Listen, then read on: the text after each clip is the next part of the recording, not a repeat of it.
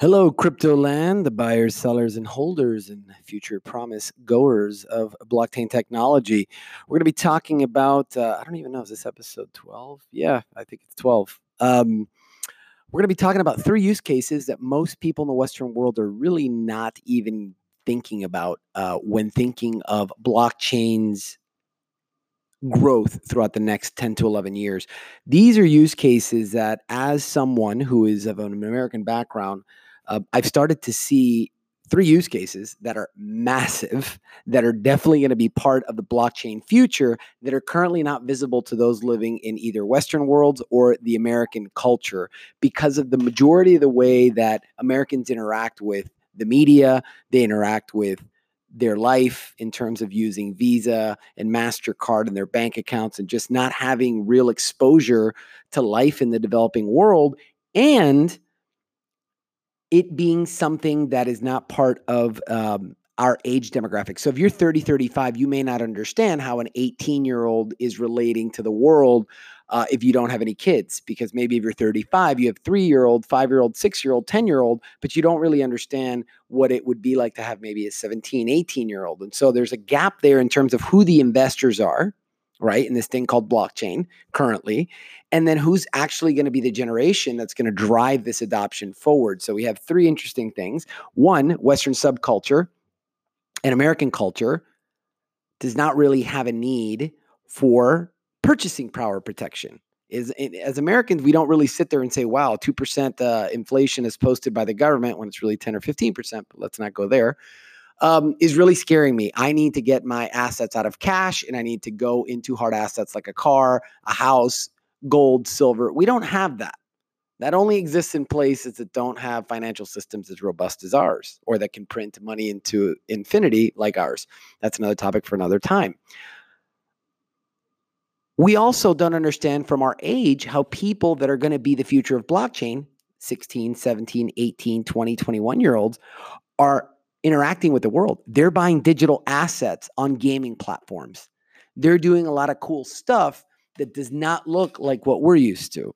And so once you start investigating those three things and the fact that BTC is replacing gold as the investment of choice for hedging against volatility or stock market uncertainty or political uncertainty, we have three things right now that are stacking up as future use cases for blockchain that are currently not visible to the American or the Western culture. One, BTC replacing gold's 8 trillion market cap.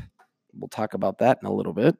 Purchasing power protection. Why countries like Argentina, Iran, Syria, North Korea, Cuba, and other countries that are under political pressure, like Venezuela, and are in very tough economic times and political times, would love to be able to access the internet,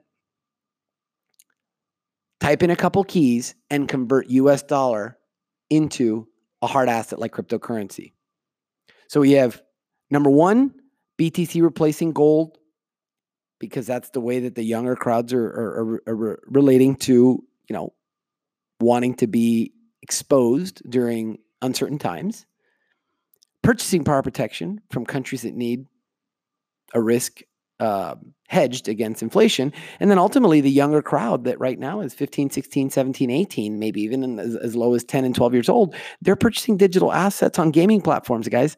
These are three huge use cases that we are more than likely not aware of. And they will be a thing in 10 years because whether or not you want to see it, the bubble that we live in in the Western world does not allow us to see that and whether we're age restricted to that bubble, meaning that we're 30, 35, 40, and we don't understand how 15 and 18 year old relate to the gaming platform, or we don't understand that millennials right now have never used gold, they've never had gold, and the only thing they know is their cell phone and the fact that they could tap a button and transfer cash into Bitcoin and not only get granddaddy's good old 15 20% a year return but that if they put in five to ten thousand dollars they can accelerate their wealth creation to a tune of 2x, 3x, 5x, 6x because their friends or their buddies on Reddit have told them that they've done that because they got in early. And so gold is replacing, uh, sorry, BTC and blockchain is replacing the conversation for gold and how it served as an inflationary risk or an uncertain times risk uh, hedger in in the US and Western culture. And so not many 20 year olds are buying gold. They, they just don't walk into coin shops. They don't walk into a bullion store. They're not ordering gold um, online.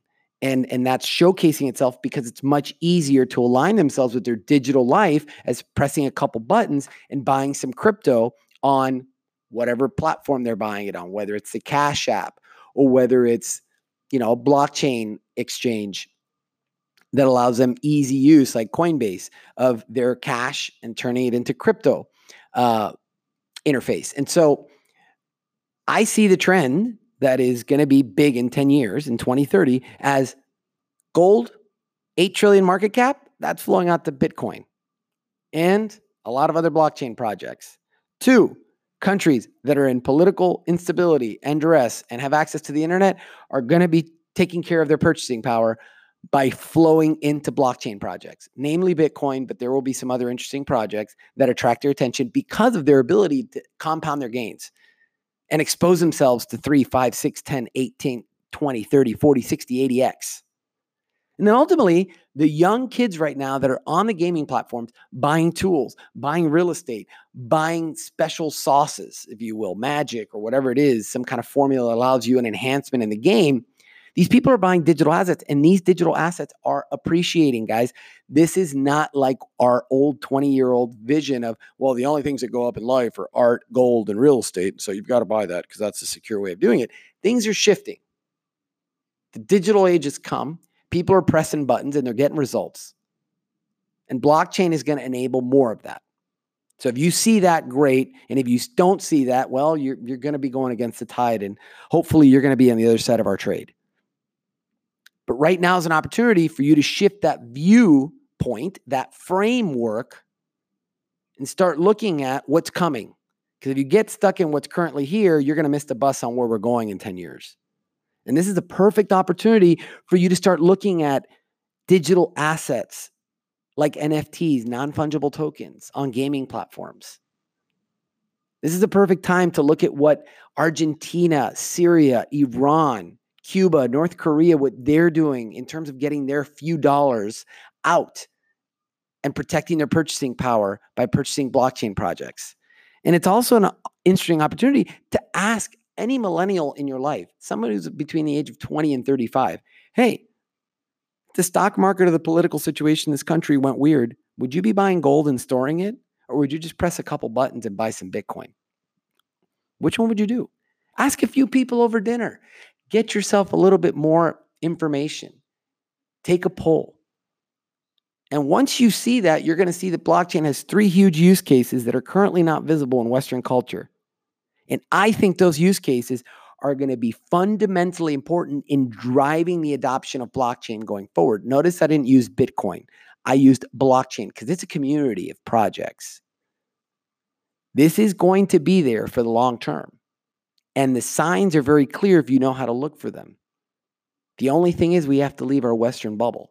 We have to leave our American culture bubble to understand that other people, and what I mean by other people, the other 6.8 billion people on earth, they have a lot of uses and needs too. And if we just remove the lens of our American culture, we could start to see that they want to protect their assets too. Okay. They want to engage in technology and be a part of a digital medium in the future. And they want to know that it's not censored. And they want to know that it's not mut- mutated, that nobody can go in and affect the numbers. People love that, that they can depend on something. That's one of the human pillars, is that we can depend on something. We need certainty in our life. Okay. When it comes to finances, you definitely want to know that you want to eat tomorrow. So you definitely have to have certainty in your finances. That's why you believe in your bank. But ultimately, that bank can shut down your account tomorrow. With blockchain, well, that's a little tougher. In fact, math proves that it's way, way tougher. In fact, if not impossible. And that's what I'm banking on in 2030 happening. Is that three these three use cases that we've talked about? Blockchain replacing gold. That people are buying assets online that are digital. And ultimately, that people want to protect their purchasing power in countries and in jurisdictions that are having big problems and high rates of inflation. I want to leave you with that. Please think about it. But these three use cases are going to revolutionize the need for blockchain in the next 10 years. And I just wanted to talk about it here earlier to maybe see if that might help open your eyes. Thanks for joining us. We'll see you on the next episode. Go out there and do great things. Thanks for stopping by.